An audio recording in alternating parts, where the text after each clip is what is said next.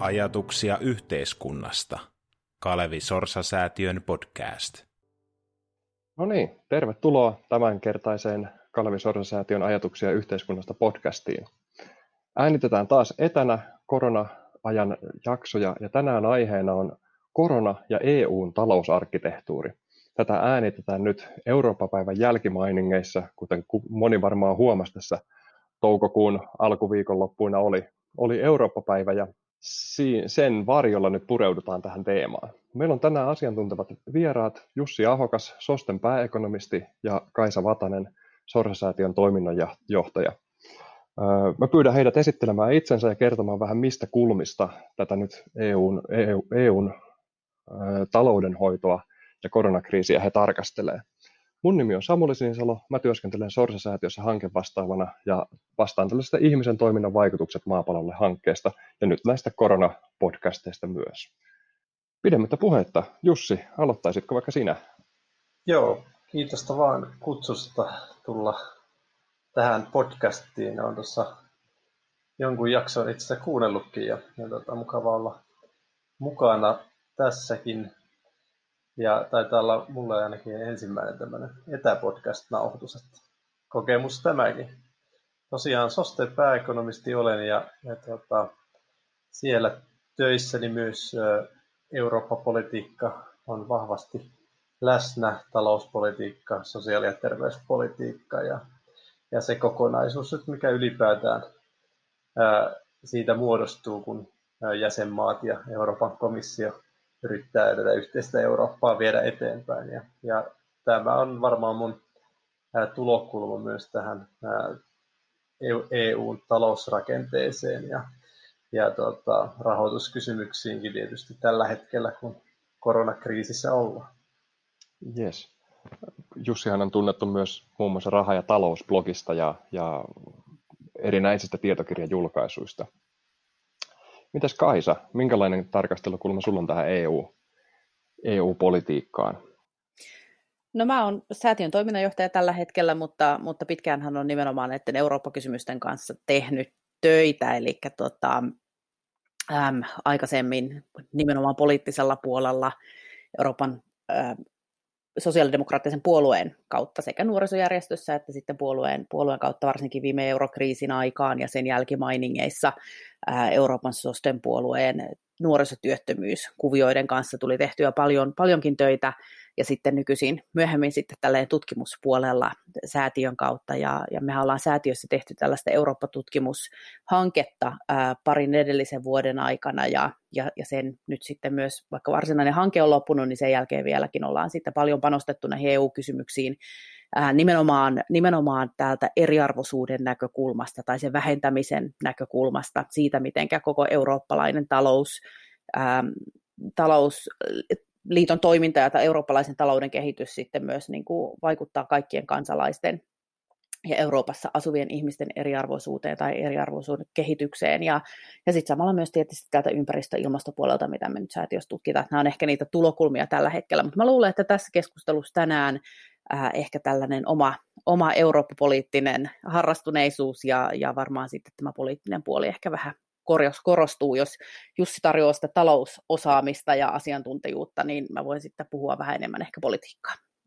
Joo, kyllä, kuulostaa hyvältä, että edetään tällä tavalla vapaasti keskustellen. Mutta jos me nyt niin mietitään tätä, että meillä on tämä koronakriisi päällä, mutta jos käydään tämä EUn talousarkkitehtuuri, että muutamat niin kuin perusasiat, perusongelmat, sehän on aihe, joka on ollut pinnalla nyt tässä, tässä semmoisen kymmenisen vuotta vähintään tämä EU, e EUn ja EUn rahaliiton haasteet. Et, et, olisiko tässä joku tämmöinen peruskiteytys, mistä me saataisiin tämä yhteinen lähtöpiste? Et mikä on niin EUn talousarkkitehtuurin ää, perusrakenne ja ehkä sen niin perusongelma?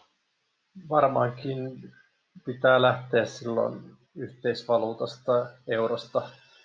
eurosta liikkeelle, kun lähdetään miettimään sitä, että miten tämä EU-talous ja eurooppalainen talous tällä hetkellä toimii ja, ja mitkä ne rakenteet ja ne dynamiitat, mitkä siihen erityisesti siihen toimintaan vaikuttaa on. Ja, ja meillähän on täällä ää, semmoinen historiallinen kokeilu käynnissä, jota ei ehkä missään aikaisemmin ole ollut, että kansallisvaltiot ovat luopuneet omasta valuutastaan, omasta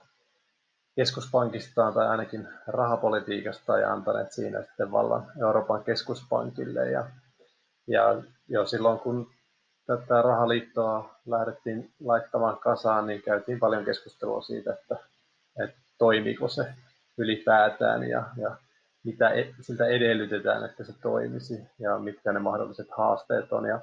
silloin puhuttiin paljon näiden talousalueiden eroista, lähtökohtaisista eroista, niiden tuotantokyvystä ja, ja tota, kilpailukyvystä tietysti.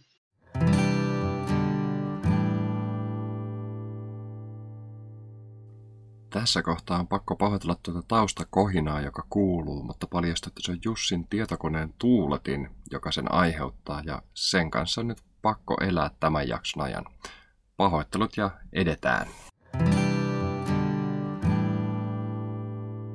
Se on tuttu käsite EU-talouspolitiikassa varmasti kaikille sitä seuranneille. Ja,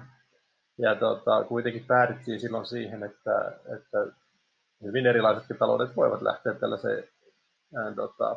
yhteisvaluuttahankkeeseen ja, ja laitettiin toivoa sille, että tästä syntyy semmoinen konvergenssi, eli ne, ne, ne tavallaan ne huonomman kilpailukyvyn valtiot niin alkaa kuroa umpeen sitä eroa sitten viime kädessä niin kuin Saksan taloutta kohtaan tai suhteutettuna Saksan talouteen ja, ja sillä tavalla ne talouserot vähitellen tämän projektin sisällä häviäisi, mutta tuota, pikemminkin siinä on käynyt ehkä niin päin, että Saksa on kasvattanut eroa muihin ja, ja tuota, on syntynyt tällaiset valtavat epätasapainot ihan siellä niin kuin tuotannon ja kaupan palveluiden viennin ja tuonnin sisällä ja sitten sitä myötä myös niin kuin rahoituksessa ja, ja oikeastaan kaikki se, mitä eurotalouteen ja sen eurovaluutan tai talous- ja rahaliiton kriisitymisen ja silloin globaalin finanssikriisin jälkeen liittyy ja mitä, mitä siihen liittyy nyt tässä koronakriisissä, niin tavallaan liittyy näihin epätasapainoihin tavalla tai toisella ja, ja siihen, että tällaiseen rohkeaan hankkeeseen silloin, silloin lähdettiin 90-luvun lopulla ja 2000-luvun alussa. Hmm. Mä hyppään vielä ennen kuin pääsen Kaisa, päästän Kaisa ääneen, niin, niin meillä on nyt tosiaan parikymmentä vuotta tätä yhteisvaluuttaa takana, ja, ja siitä noin suunnilleen puolet on ollut tätä finanssikriisiä tai finanssikriisin jälkeistä aikaa, niin, niin, niin vaikuttaa, että aika kevyillä, tai että näitä tasapainotusmekanismeja ei, ole, ei saatu aikaiseksi. Silloin, ja ehkä lähdettiin kevyesti liikkeelle, ja niitä ei nyt tässä kriisin ensimmäisen tai finanssikriisin aikana ainakaan olla merkittävässä määrin saatu, saatu rakennettua. Minkään näköinen optimiraha-alue, rahaliittohan tämä ei ole. Joo, se on hyvä kysymys ja hyvä huomio, että tosiaan ää, tämän mun historiassa kohta puolet on kriisin historiaa ja, ja ei se nyt näytä kovin hyvältä tästä eteenpäinkään. Ää, ehkä niin kuin se toivo, mitä silloin alussa laitettiin sille, että kun talousalueet tekevät tai valtiot tekevät siellä omilla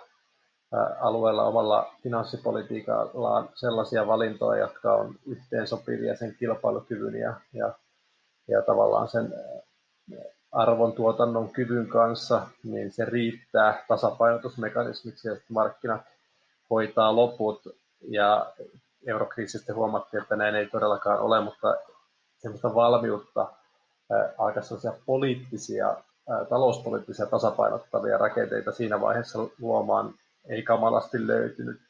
Ja ehkä tästä pikkuhiljaa päästään siihen, että mikä siellä taustalla niin kummittelee tässä kaikessa. Ja se on varmaankin se yhteisvastuu ja yhteisvastuun pelko tai se, että mikään euromaa ei oikeastaan ole eksplisiittisesti lähtenytkään tähän järjestelyyn sillä tavalla, että se olisi sitoutunut minkäänlaiseen talouspoliittiseen yhteisvastuuseen ja, ja, ja tämmöiset tasapainotusmekanismit enemmän tai vähemmän aina varsinkin ne poliittiset ne tarkoittaisi sitä, että jotain, jotain yhteisvastuuta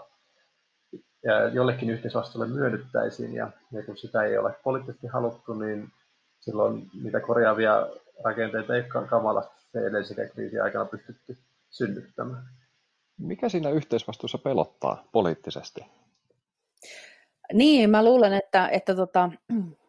se ei ole vain talouspoliittisesta yhteisvastuusta kysymys, vaan siitä, että mitä Jussikin tuossa hyvin kyllä kuvasi näistä epäsuhdista ja niiden kasvamisesta, niin siellähän on pitkälle taustalla myös se, että, että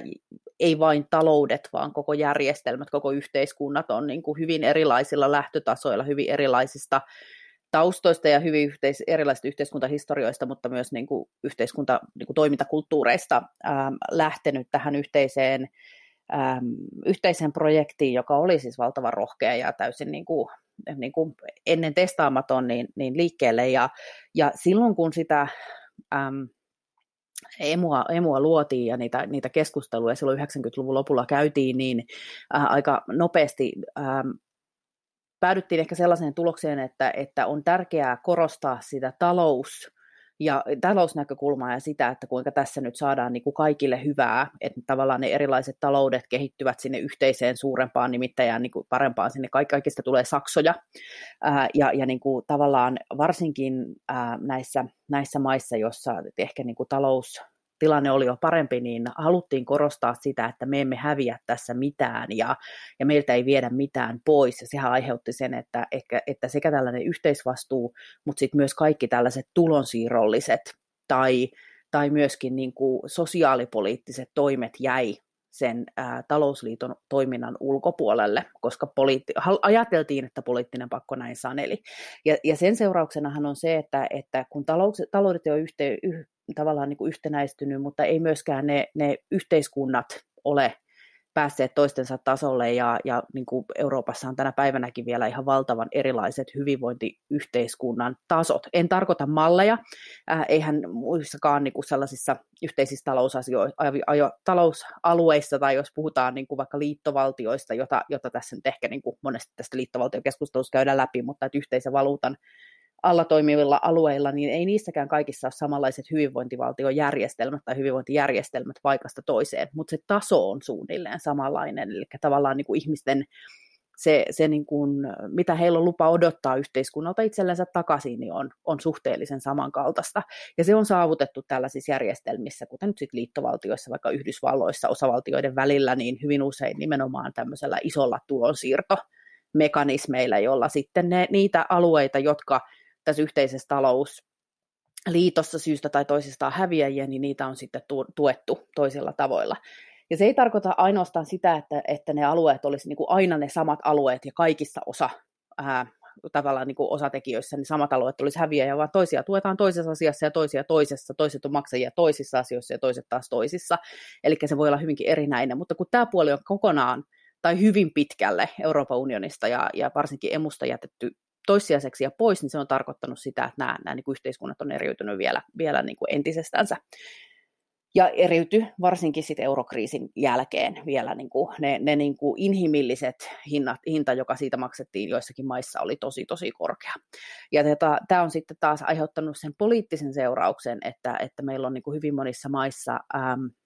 epäluottamusta ja epäuskoa siihen eurooppalaiseen projektiin. On sekä niissä, niissä maissa, ketkä kärsineet inhimillistä hintaa, mutta sitten myös niissä, ketkä, missä tota,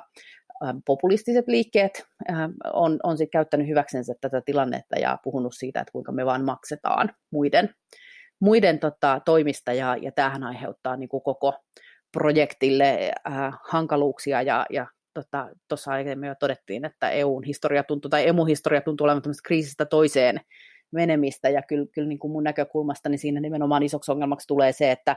kun kriisi seuraa toisiansa ja se poliittinen tahtotila ei ole riittävän vahva yhtenäisesti korjata sitä kokonaisuutta, niin etsitään aina niitä spesifejä korjausliikkeitä just sen kriisin aiheuttamaan siihen tilanteeseen, eli eurokriisiin tai nyt koronaan, ja just millä juuri tätä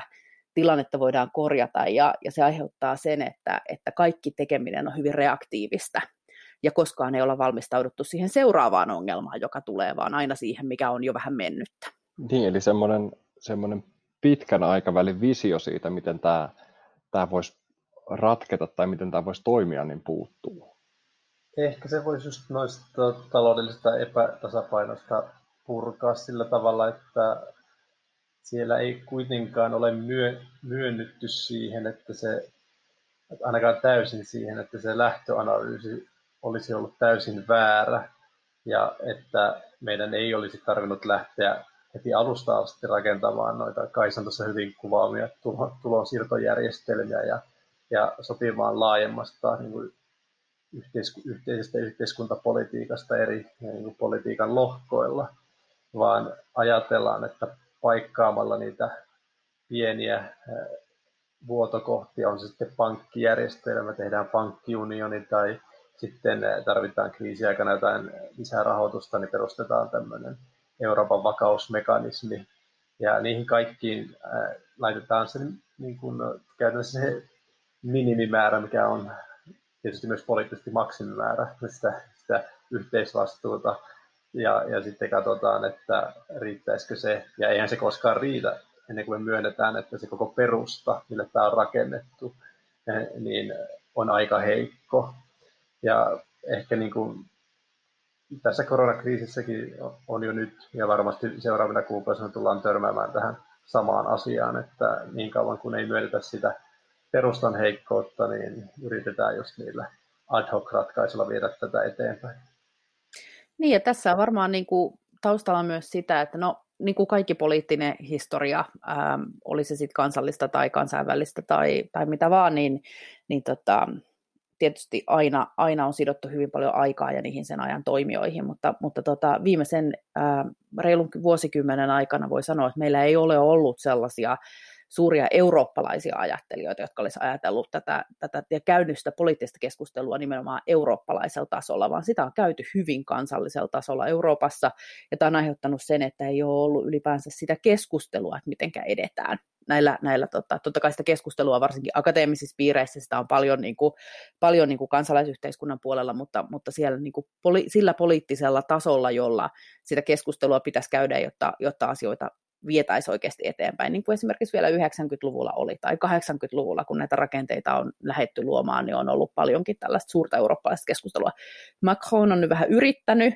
mutta, mutta, mutta tässäkin on niin kuin kriisi toisensa jälkeen tullut vastaan, eli, eli tota,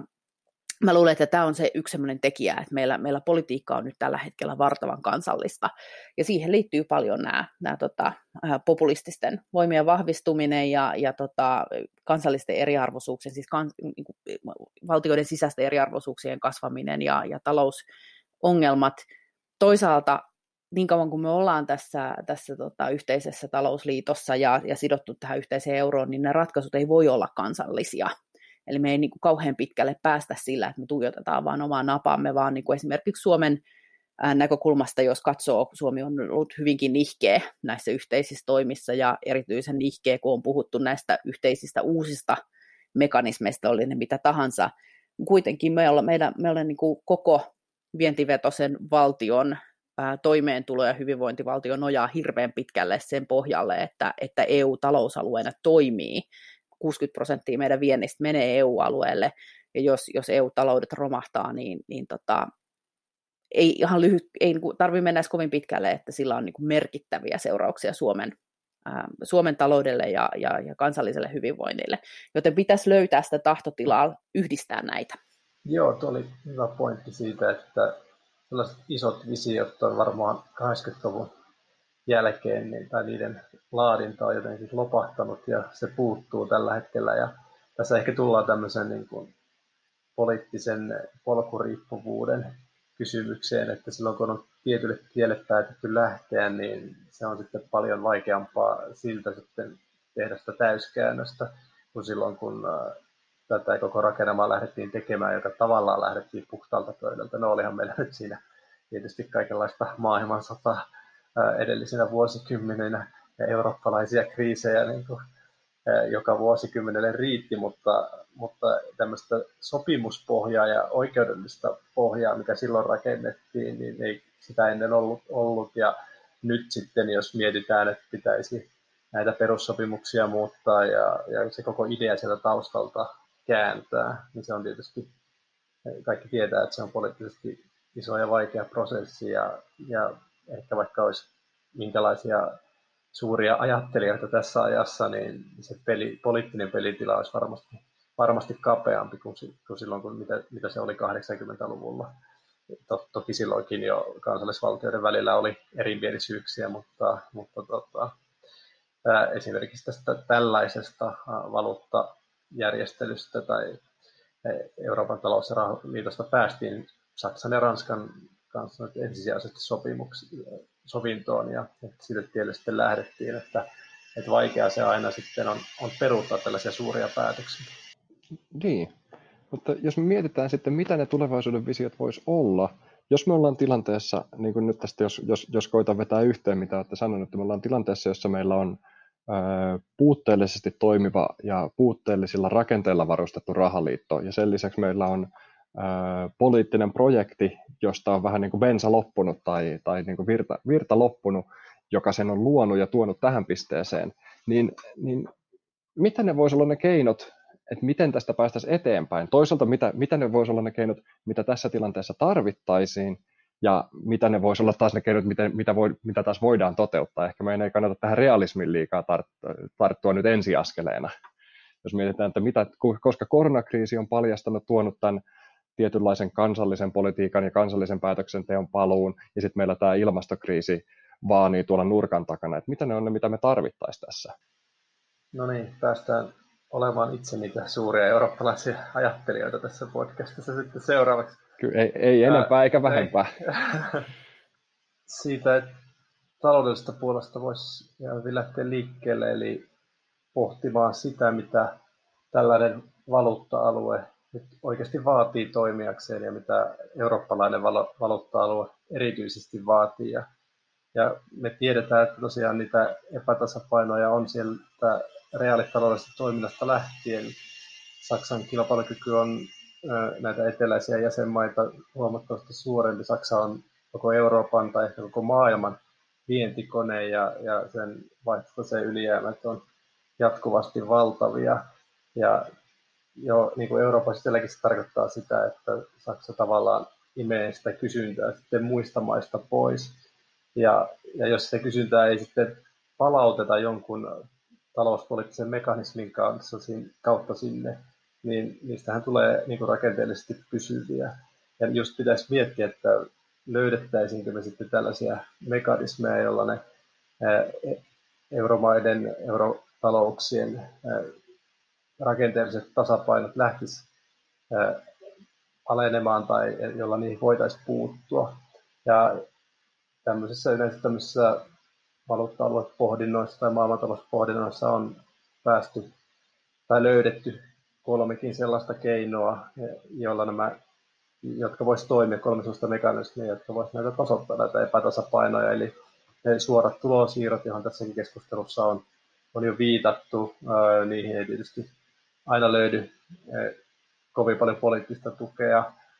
siitä varmaan jatketaan vielä lisää, mutta ne kaksi muuta on sitten tällaiset investoinnit, joissa se ylijäämämaa sitten investoi tavalla tai toisella näihin alijäämämaihin, ehkä siirtää jotain, tai sieltä yritykset siirtää tuotantoa niihin maihin tai jotain muuta. Me kuitenkin tarvitaan tällaista suunnitelmallista toimintaa. Tai sitten kolmanneksi todetaan vain se, että erotetaan osa näistä ylijäämistä pois ja siirretään ne tällaisena avustuksena vaikka niihin, tai avustuksena niihin heikomman kilpailukyvyn maahan kuitenkin sillä tavalla, että ne luo siellä sellaisia rakenteita, jotka vähentää sitä kilpailukykyeroa ja sitä arvotuotantoeroa näiden maiden välillä, että siinä on se sellainen selkeä tavoite sitten määritelty. Eli jos vaan ajatellaan, että maksetaan tulonsiirtoja ilman mitään tarkoitusta rakentaa jotain ää, toimivampaa ja toimivampaa järjestelmää, jossa nämä erot on pienempiä, niin eihän siihen kukaan lähde, mutta feimaamalla se ja oikeasti tavoittelemalla sitä, että ne erot pienenee, niin saadaan poliittisestikin päästä tässä asiassa eteenpäin. Päästäisikö poliittisesti tällaisissa asioissa eteenpäin? Me, jos me tiedetään tämä asia on tutkittu, niin, niin mikä siinä politiikassa sitten mättää?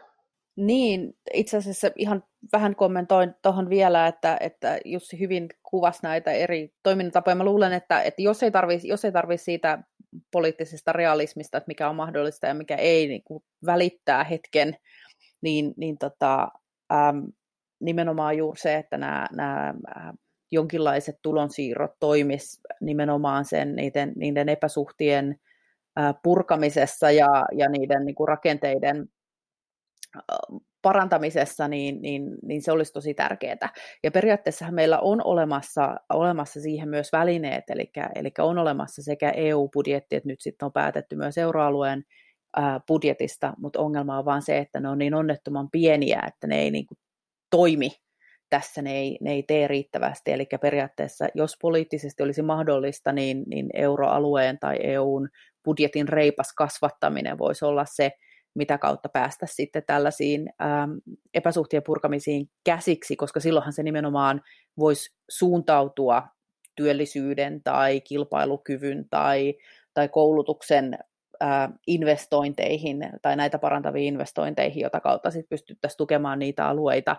äh, spesifisti, joilla se suurin tarve on. Koska kyse jälleen kerran, niin kuin tuossa aikaisemminkin sanoin, niin ei ole edes siitä, että, että äh, niin kuin maat olisi jotenkin sellaisia kauhean selkeitä kokonaisuuksia, jos katsotaan vaikka tai Italiaa, niin on valtava ero siinä, että minkälaisia investointitarpeita tai minkälaisia kilpailukyky- tai, tai työllisyystarpeita on Etelä- ja Pohjois-Italialla, eli pelkästään niin kuin sen yhden maan sisällä erot on niin valtavan suuret, että, että tota, ähm, jonkun tällaisen välineen, kuten budjet, EU-budjetin kautta sitä voitais, äh, siihen voitaisiin vastata paljon paremmin kuin tämmöisenä suorina maasta toiseen tapahtuvina tulonsiirtoina. Mutta, mutta tota, sitten jos hetki miettii sitä, että mikä taas on niin kuin poliittisesti mahdollista, niin tässähän parhaimmillaan yritetään saada loppuun näitä EUn monivuotisen rahoituskehuksen neuvotteluja, ja, ja kyllä se niin kuin poliittisesti ihan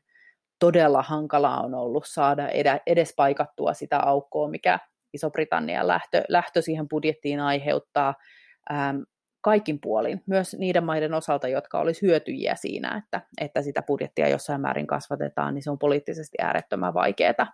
Ja samalla, jos tällaisia mekanismeja pystyttäisiin luomaan, oli se sitten, sitten niin kuin EU-budjetin kautta tai, tai minä tahansa muuna tällaisena suorina tulonsiirtoina tai investointeina, mitenkä vaan, niin kyllä se vaatisi siltä koko järjestelmältä, ei vaan niin kuin tämän talouspolitiikan kehittämistä vaan, tai talo, talouden rakenteiden kehittämistä, vaan myös niin kuin aikamoista demokratia- ja päätöksenteon ää, avoimuuden jatkokehittämistä, että niissä on tällä hetkellä myös aika, aika paljon tekemistä. Samoin ongelmia on siinä, että kuinka unioni ja unionin jäsenmaat noudattaa ihan niitä nykyisiä olemassa olevia sopimuksiakin, että kun puhutaan esimerkiksi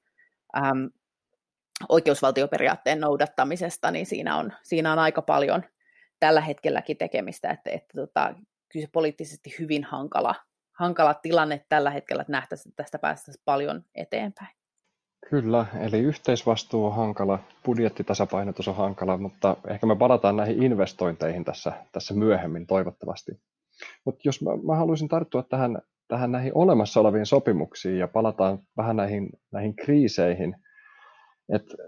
nyt kun on kor- koronakriisi päällä, niin tästä kumminkin tästä EUn talo- vakaus- ja kasvusopimuksesta ollaan päästetty vähän irti ja ollaan höllä, tai ollaan löysätty alijäämäsäännöksiä, ei vaadita niitä 3 prosentin ja 60 prosentin ää, alijäämä- ja, ja velka,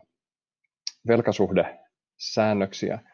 joka sitten aukaisee valtioille pelitilaa tämän kriisin hoitamiseen. Mutta mut miten tämä sitten vaikuttaa tähän, jos me mietitään tämän koko, koko systeemin oikeutusta ja legitimiteettiä? Et, et kun ensimmäinen finanssikriisi, niin näihin hirttäydyttiin kiinni jopa haitaksi asti. Ja nyt sitten, jos ne, ne onkin sitten, että tässä menikin, tässä kymmenen vuotta vaadittiin tätä ja nyt todetaan, että se ei sitten toimikaan tilanteessa, missä, ää, missä kriisi on päällä, niin mit, miten te näette tämän? Et, et pitääkö näistä vanhoista sopimuksista luopua, pitääkö niitä muuttaa vai pitääkö niihin ne jotenkin nostaa siihen sille jalustalle, missä ne oli tämän finanssikriisin ajan? Joo, tuo on kiinnostava kysymys. Tuossa tuli haavuteltua jo railakkaasti sellaista tulevaisuutta, joka ei varmasti ole millä tavalla mahdollinen, niin nyt päästä kiinni näihin tämänhetkisiin rakenteisiin ja siihen, miten näitä kriisejä on niissä hoidettu. Eli tosiaan silloin finanssikriisin jälkeen ja eurokriisin aikaan, niin Euroopan keskuspankki tosiaan astui silloin esiin ja, ja otti tämän koko europrojektin kannateltavakseen. Mario Draghin eh, OMT-lupaus ja whatever it takes puheet eh, tavallaan sitten niin päätti sen, sen kriisin tai ainakin vei pois ne pelot siitä, että se projekti päättyy siihen ja eurojärjestelmä hajoaa seuraavien vuosien aikana. Ja, ja tota, silloin tietysti niin kuin se finanssipoliittinen vastaus oli, oli hyvin tiukka, niin kuin Samuli kuvasi tuossa, ja, ja pistettiin maa toisessa jälkeen polvilleen ja Kreikka sitten erityisesti, ja sitä jatkettiin sitten siellä 2015 Seritsan valtaan nousun ja haaston jälkeen, mutta yksi tämmöinen jäsenmaa, pieni jäsenmaa pystyttiin vielä hoitelemaan, mutta nyt tosiaan tilannehan on se, että, että Italia on tässä koronakriisissä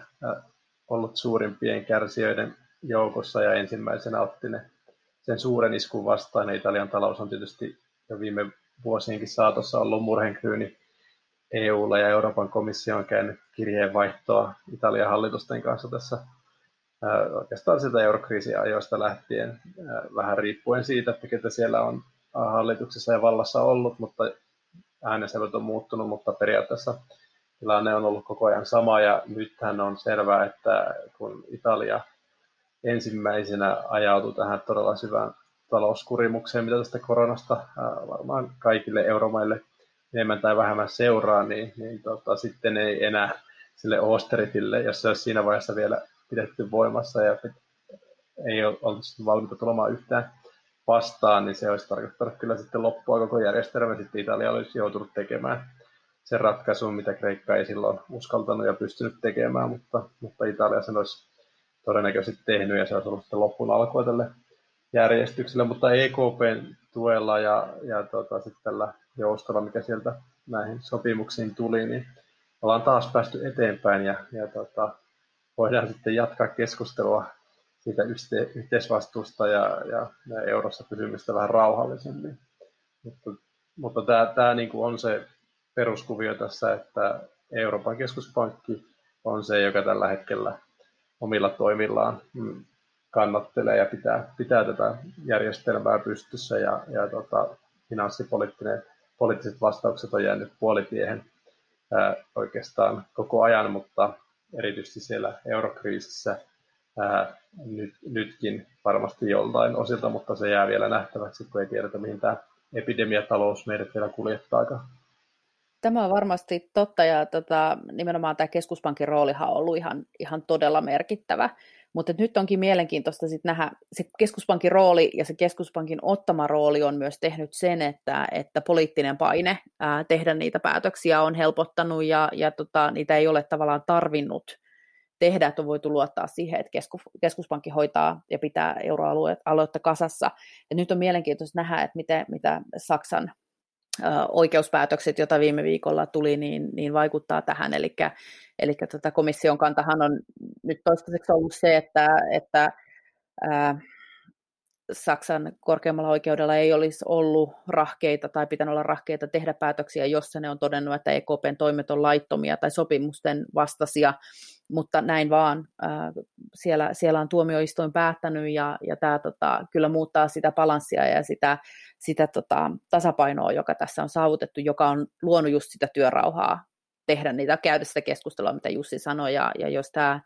pitää jatkossa, sehän nyt koskee menneitä ohjelmia, mutta siellä on, on putkessa myös näitä nykyisiä ohjelmia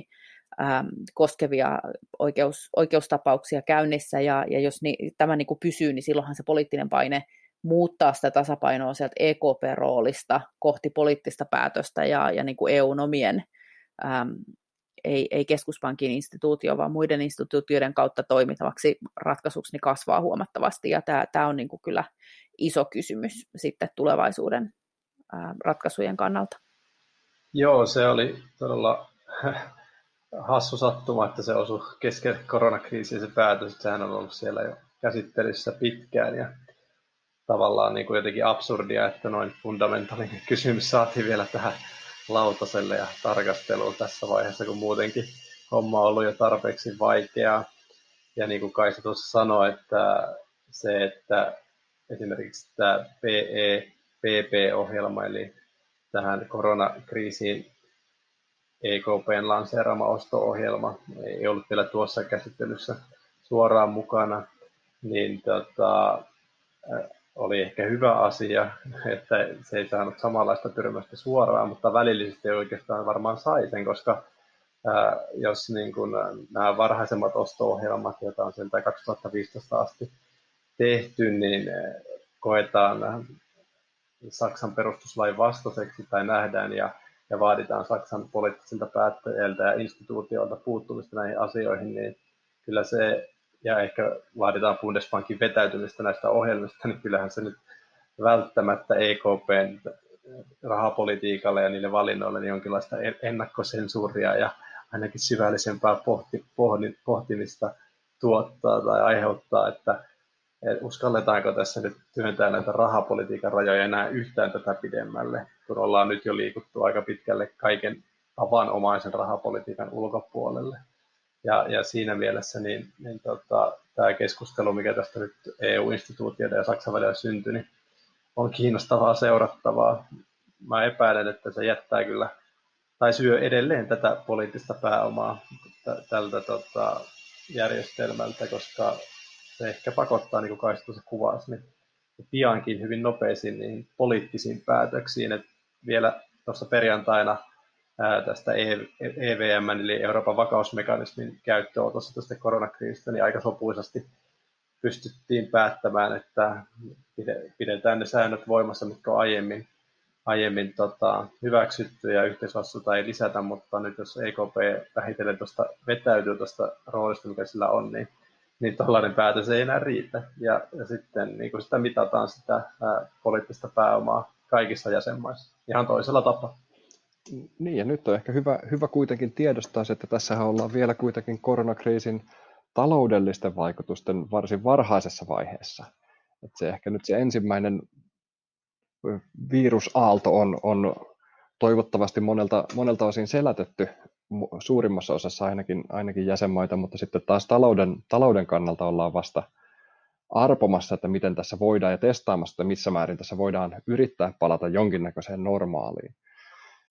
Joo, ja tähän, tähän jos saan kommentoida, niin, niin tota, äm, en myös menisi sanomaan, että ollaanko se suurin aalto, aalto tota, sivutettu, vaan tässähän nimenomaan nyt koko ajan käydään skenaarioita toisesta aallosta tai eri tahtisuudesta. Nämä maat, jotka tässä ensimmäisenä kohtasivat tämän äm, koronan suurimmin, jos nyt puhutaan vaikka Espanjasta ja Italiasta, jossain määrin myös Ranskasta, niin, niin se, se niin kuin isku oli tosi kova ja se talousvaikutus oli todella nopea ja tosi kova. Ja muut maat on sitten pikkasen myöhemmin sulkenut omaehtoisesti omia talouksiensa, mutta mikä saattaa tarkoittaa sitä, että se kriisi kestää paljon pidempään näissä maissa, niin kuin Suomessa tai, tai Saksassa tai muualla, missä, missä se tota, tavallaan niin kuin ennakoiden suljettiin taloutta, joka saattaa aiheuttaa sen, että itse asiassa nämä talousvaikutukset vaikka Pohjoismaissa kestää huomattavasti pidempään, tai jos tulee toinen aalto syksyllä, niin, niin ollaan uudelleen samassa tilanteessa. Joten niin ne kokonaisvaikutukset eri euromaihin, sanotaan vaikka vuoden vuoden tai kahden vuoden säteellä, niin, niin niiden niin kuin kokona- kokonaisuutta on tosi vaikea vielä arvioida. Jussi voi varmaan tästä, tästäkin sanoa enemmän, mutta ylipäänsä se, että, että niin kuin, ää, kaikki arvio siitä, että voitaisiin sitä vuoden loppuun mennessä palata normaaliin, on varmaan niin kuin todella ennako, e, ennenaikaista, ja, ja niin kuin ajatus siitä, että eikö nämä vaikutukset kestäisi vuosia tulevaisuuteen, niin on, on niin kuin hassuja. Monen niin kuin lentoliikenteen tai monen muun, muun osalta niin vaikutukset on varmasti todella pitkäaikaisia. Ja sitten päästään siihen, että miten se paluu tapahtuu, miten nopeasti eri maissa päästään normaaliin tilanteeseen, kuin, miten pitkään missäkin maassa tämä kestää, niin nyt mä, mä väittäisin, että tässä kohtaa on totaalisen turha ajatella, että me tiedettäisiin, mitkä maat joutuu kaiken eniten turvautumaan siihen apuun, tai mitkä sektorit joutuu kaiken eniten turvautumaan siihen apuun. Se voi hyvinkin olla, että esimerkiksi jos Saksassa tilanne jatkuu hyvinkin pitkään, monia kuukausia, ja siellä on paljon autoteollisuutta, siellä on paljon isoa teollisuutta, paljon isoja lentoyhtiöitä, jotka, jotka vaikuttaa Saksan talouteen, niin, niin se voi olla, että vaikkapa se, se vientiveturi ää, voi olla kovinkin niin kuin kovien vaikutusten edessä vielä tulevaisuudessa. Ja senkin takia nyt, kun pohditaan niitä sääntöjä ja niitä poliittisia päätöksiä, niin meillä pitäisi olla päättäjillä viisautta tehdä niitä ajatellen, että kuka tahansa mikä tahansa maa näitä, näitä voi niin kuin kärsiä ja päästä pois niistä vanhoista juoksuhaudoista, joissa nyt ollaan niin kuin tosi syvällä sellaisissa vanhoissa poteroissa sieltä eurokriisin ajasta ja siitä menneestä taloudenhoidosta, kun kuitenkin pitäisi katsoa sinne tulevaa. Niin, niin, ja tässä on se kuitenkin, että nyt puhutaan kriisistä. Tosiaan, koitin sanoa, tai tarko, tarkoitin sanoa, että ensimmäinen aalto, minä yritin, yritin ainakin sanoa, en suurin, vaan ensimmäinen aalto, ja siitä, että ollaan tästä menossa tosiaan tuntemattomalle tielle, ja nythän tämä on siitä mielenkiintoinen kriisi, että tästä puuttuu se semmoinen syyllistävä narratiivi, mikä eurokriisissä oli, että, että ne talouskriisistä pahiten kärsineet maat olisi jollakin tavalla itse syypäitä siihen tilanteeseen, niin koronakriisissä tämmöistä narratiivia ei ole voitu virittää, eikä ole, eikä ole tarkoituksenmukaista, että, että onko meillä mitään toivoa päästä pois sieltä poliittisista poteroista. Tämä on ehkä yksi kysymys, mutta minulla oli vielä, mä halusin palata tähän keskuspankin rooliin sikäli, että Euroopassa EKP venyttää koko ajan sitä omaa mandaattiaan. Mutta sitten jos me verrataan tätä kriisinhoitoa vaikka USAhan, jossa taas tehdään myös niin kuin innovatiivista rahapolitiikkaa tai innovatiivisia kriisivastauksia, tämä, tämä tota, Shekki-ohjelma ja, ja USAssahan oltiin jo, niin kuin, ää, jo finanssikriisi niin Fed otti varsin suurta roolia siellä, koska se ei ollut vakaus- ja kasvusopimuksen rajoittama, ja toisaalta taas ei myöskään näiden EUn perussopimusten rajoittama, ja sillä on myös tämä työllisyys, hintavakauden lisäksi tämä työllisyysmandaatti. Miten voi, voiko, onko, onko Euroopassakin pakko mennä pidemmälle tämän keskuspankkipolitiikan kanssa, jos meidän poliittinen puoli ei, ei saa taas päätöksiä tuotettua? No, varmaan vielä viikko sitten olisi vastannut, että on ja, ja tullaan menemään, mutta tosiaan saksalaiset sekoittivat tätä pakkaa nyt entisestään tässä välissä ja, ja nyt äh, itse olen ainakin hieman ihmeissäni, että tuliko ne keskuspankkipolitiikan rajat ja tässä oikeastaan vastaan, että äh, tietysti järjestelmällä, jolla ei ole niitä tulonsiirtomekanismeja niin kuin Yhdysvalloissa ja, ja, tai talousalueella, jolla ei ole niitä ja, ja tota, sitten sillä ei ole enää keskuspankkia, joka voi tehdä käytännössä mitä tahansa, niin onhan se aika, aika iso sokki sitten päälle. Ja tosiaan se jää vielä nähtäväksi hyvin tuossa avausta sitä, että miten alueittain ja sektoreittain tai toimialoittain tämä kriisi tässä tulevina vuosina alkaa siellä Euroopassa jakaantua, että helposti keksitään jotain, että jos ei saa matkustaa, niin turismi turismista tota, riippuvaiset ne Etelä-Euroopan valtiot taas siitä kärsii, mutta se nyt on vain yksi sektori ja ei se ole niin yksiselitteinen kysymys sitten, että onko se sitten ainoa sektori, joka kärsii tai ainoa toimiala, joka kärsii, vaan tuossa niin kuin Kai saa vastuuta, että siellä teollisuuden ja, ja esimerkiksi Saksan vientisektorilla voi olla paljonkin häviäviä toimialoja ja yrityksiä, että, mutta näistä me ei oikeastaan tiedetä tällä hetkellä mitään. Ja, ja silloin nimenomaan se kysymys siitä, että onko nyt mahdollista syyllistää ketään, jotain yritystä, pankkeja, Etelä-Euroopan hallituksia, Pohjois-Euroopan hallituksia, Euroopan komissiota tai löytäkää te sieltä se kuin syyllinen, mutta tuota, itse en kyllä tässä epävarmuudessa niin kuin lähtisi osoittelemaan yhtään mitään, vaan nimenomaan yrittäisin kerätä kaikki, kaikki toimijat Euroopassa sen yhteisen tämmöisen pelastuspaketin ja, tai sanotaan ää, toimenpidestrategian taakse ja, ja poliittisesti pönkittää sitä mahdollisimman, mahdollisimman laajasti, mutta taas tullaan niihin poliittisiin realiteetteihin. Me lähdettiin tähän kriisiin hyvin vahvan niin populismin korkean aallon kanssa ja, ja tota, pohjoisissa jäsenmaissa populismi tarkoittaa sitä, että ei anneta rahaa etelään ja, ja etelässä populismi tarkoittaa sitä, että EU-instituutit on pettänyt meille. Nyt, tota, valitsen niistä tai yritän löytää sieltä sitten puu ja kuoren välistä joku tie eteenpäin, niin sekin on aika mahdotonta, mutta ehkä me semmoinen löydetään, jos me jotenkin, tai ehkä mun näkemys on se, että meidän pitää noita, meidän pitää kaivertaa sinne puun ja kuoren väliin semmoinen kestävä ura, jota me voidaan sitten yhdessä kulkea. Mennään tällä puuanalogialla eteenpäin tuetaan suomalaista metsäteollisuutta. Hyvä analogia, mutta tota, sit samalla mä niinku jotenkin kuitenkin äm, haluan pysyä sille optimistisena, että, että vaikka tässä nyt on paljon puhuttu siitä, että kuinka EU on mennyt kriisistä kriisiin ja se EU-historian kriisihistoria, niin kuitenkin sitten lopulta aina niin kuin sillä jollain yhdennellä toista hetkellä se, se ratkaisu on löydetty, että EUssa on kuitenkin sit ollut sitä kykyä tehdä niitä päätöksiä, sit kun on ihan pakko tai vähän sen jälkeen. Äh, eli, ja, ja nyt niin kuin, jos ottaa huomioon sen, että, että tämä kriisi ja tämä talousvaikutus tulee olemaan hurja ennusteiden mukaan jopa niin kuin paljonkin pahempi kuin riippuen kestosta, mutta paljonkin pahempi kuin eurokriisin jälkeen, ja, ja nyt kun tulee näitä Saksan tuomioistuimen päätöksiä, että EKP ehkä ei olekaan enää se selkänoja, johon voidaan nojata, ää, ja, ja tota, sitten kun nämä työttömyysluvut ja muu, muu hätä rupeaa ihan niin kuin aidosti tulemaan ää, niin sanotusti kasvoille, niin voi olla, että sitten sitä poliittista päätöksentekokykyä kuitenkin lopulta löytyy, koska ähm, vaikka niin kuin tähän tilanteeseen ajauduttiin siinä, siinä hetkessä, että populistit oli, oli niin kuin ehkä suosionsa aallonharjalla, niin samalla täytyy kuitenkin huomata, että tämän kriisin aikana on käynyt, niin kuin useasti kriiseissä käy, että, että kansalaiset, äänestäjät, ihmiset sitten turvautuu niihin omiin johtajiinsa ja populistipuolueiden kannatus ympäri Euroopan on laskenut tosi dramaattisesti. Ja nyt näillä hallituspuolueilla on, on ympäri Eurooppaa paljon kannatusta niille toimille, joita on tehty. Ja sitten meillä on kuitenkin ympäri Eurooppaa, jos jätetään muutamat poikkeukset niin kuin jostain Unkarista huomiotta, niin, niin tota, meillä on kuitenkin Eurooppa-myönteiset tai tällaiset niin kuin integraatiomyönteisiä myönteisiä hallituksia vallassa ympäri Euroopan,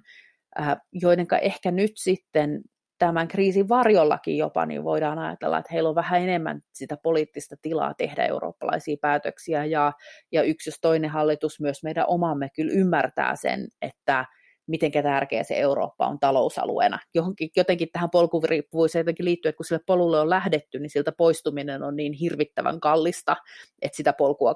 tavallaan niin kuin sitä, sitä liittoa kannattaa kyllä sit ylläpitää. Niin tota, ehkä kuitenkin luottaisin siihen, että sitten jonakin sellaisena kellonlyömänä, kun se päätös olisi jo pitänyt tehdä kaiken järjen mukaan, niin, niin sitten unionissakin siihen päätöksentekoon vieläkin pystytään. Se, että onko se kestävää ja onko se sitten aidosti niin kuin tulevaisuuteen menevää vai onko se taas vaan tätä hetkeä korjaavaa ja sitä ongelmaa, niin kuin tavallaan sitä, sitä tölkkiä vähän eteenpäin potkaisevaa, niin se on sitten hyvä kysymys. Mutta, mutta...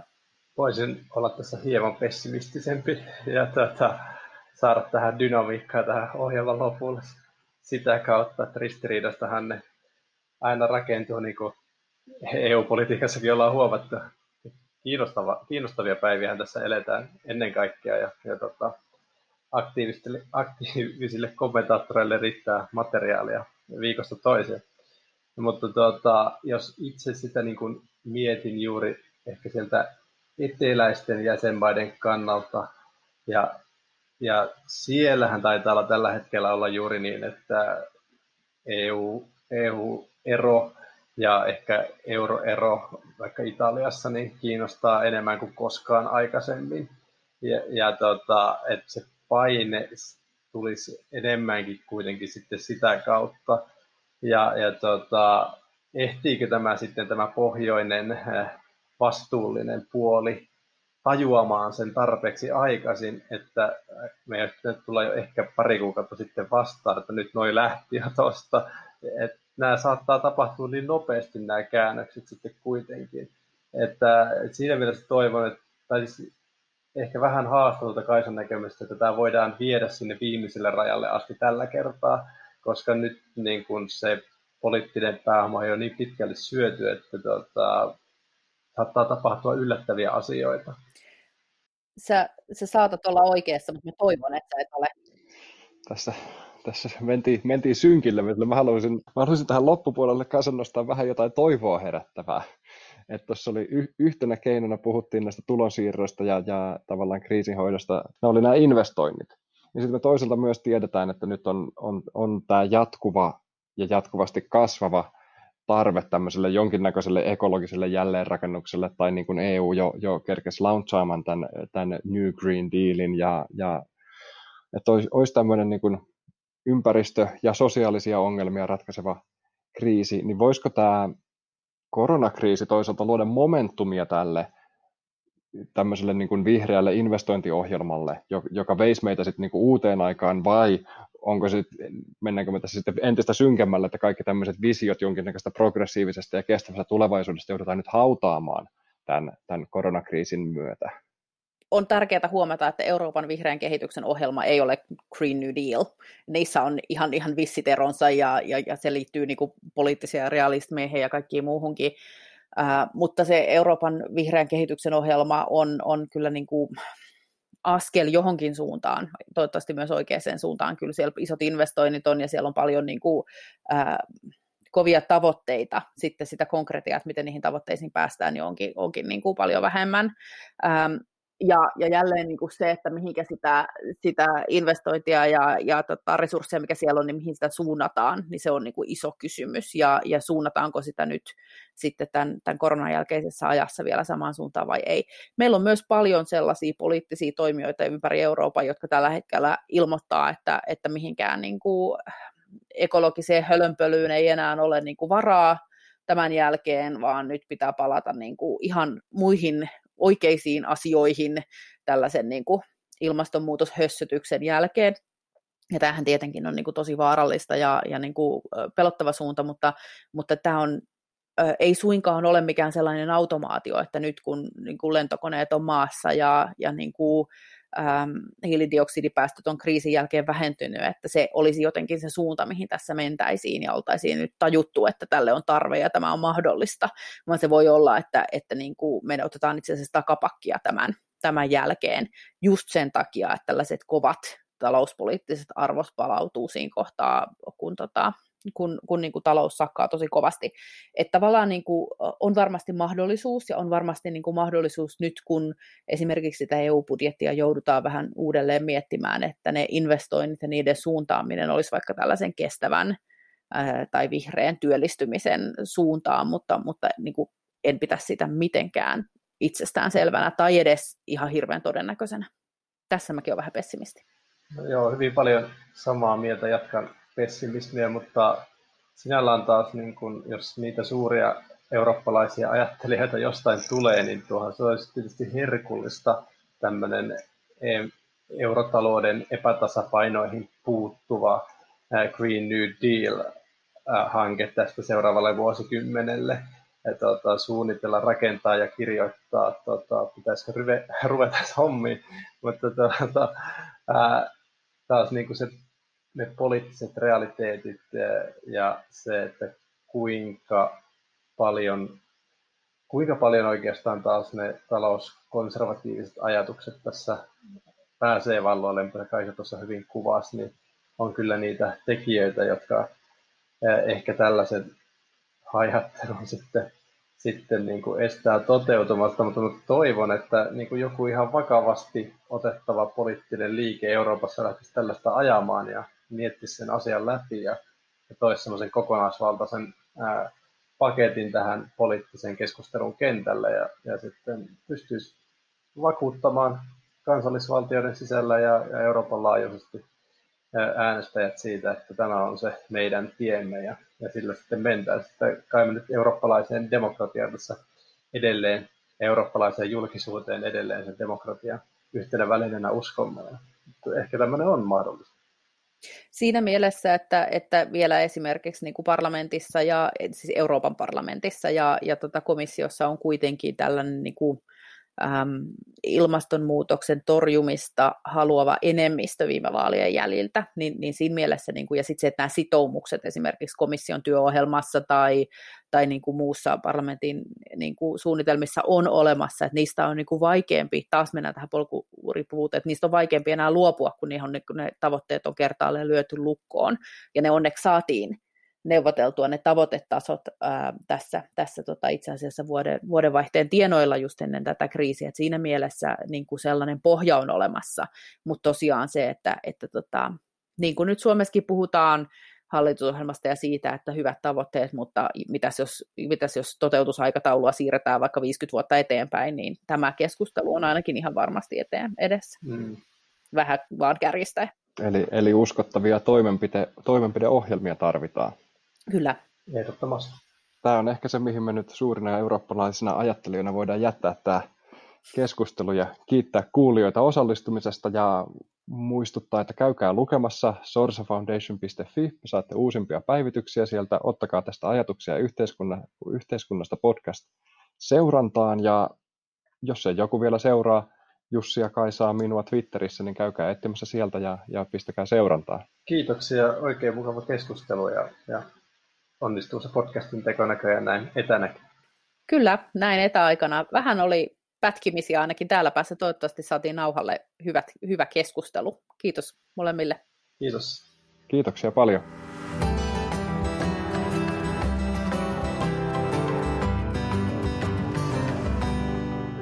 Ajatuksia yhteiskunnasta.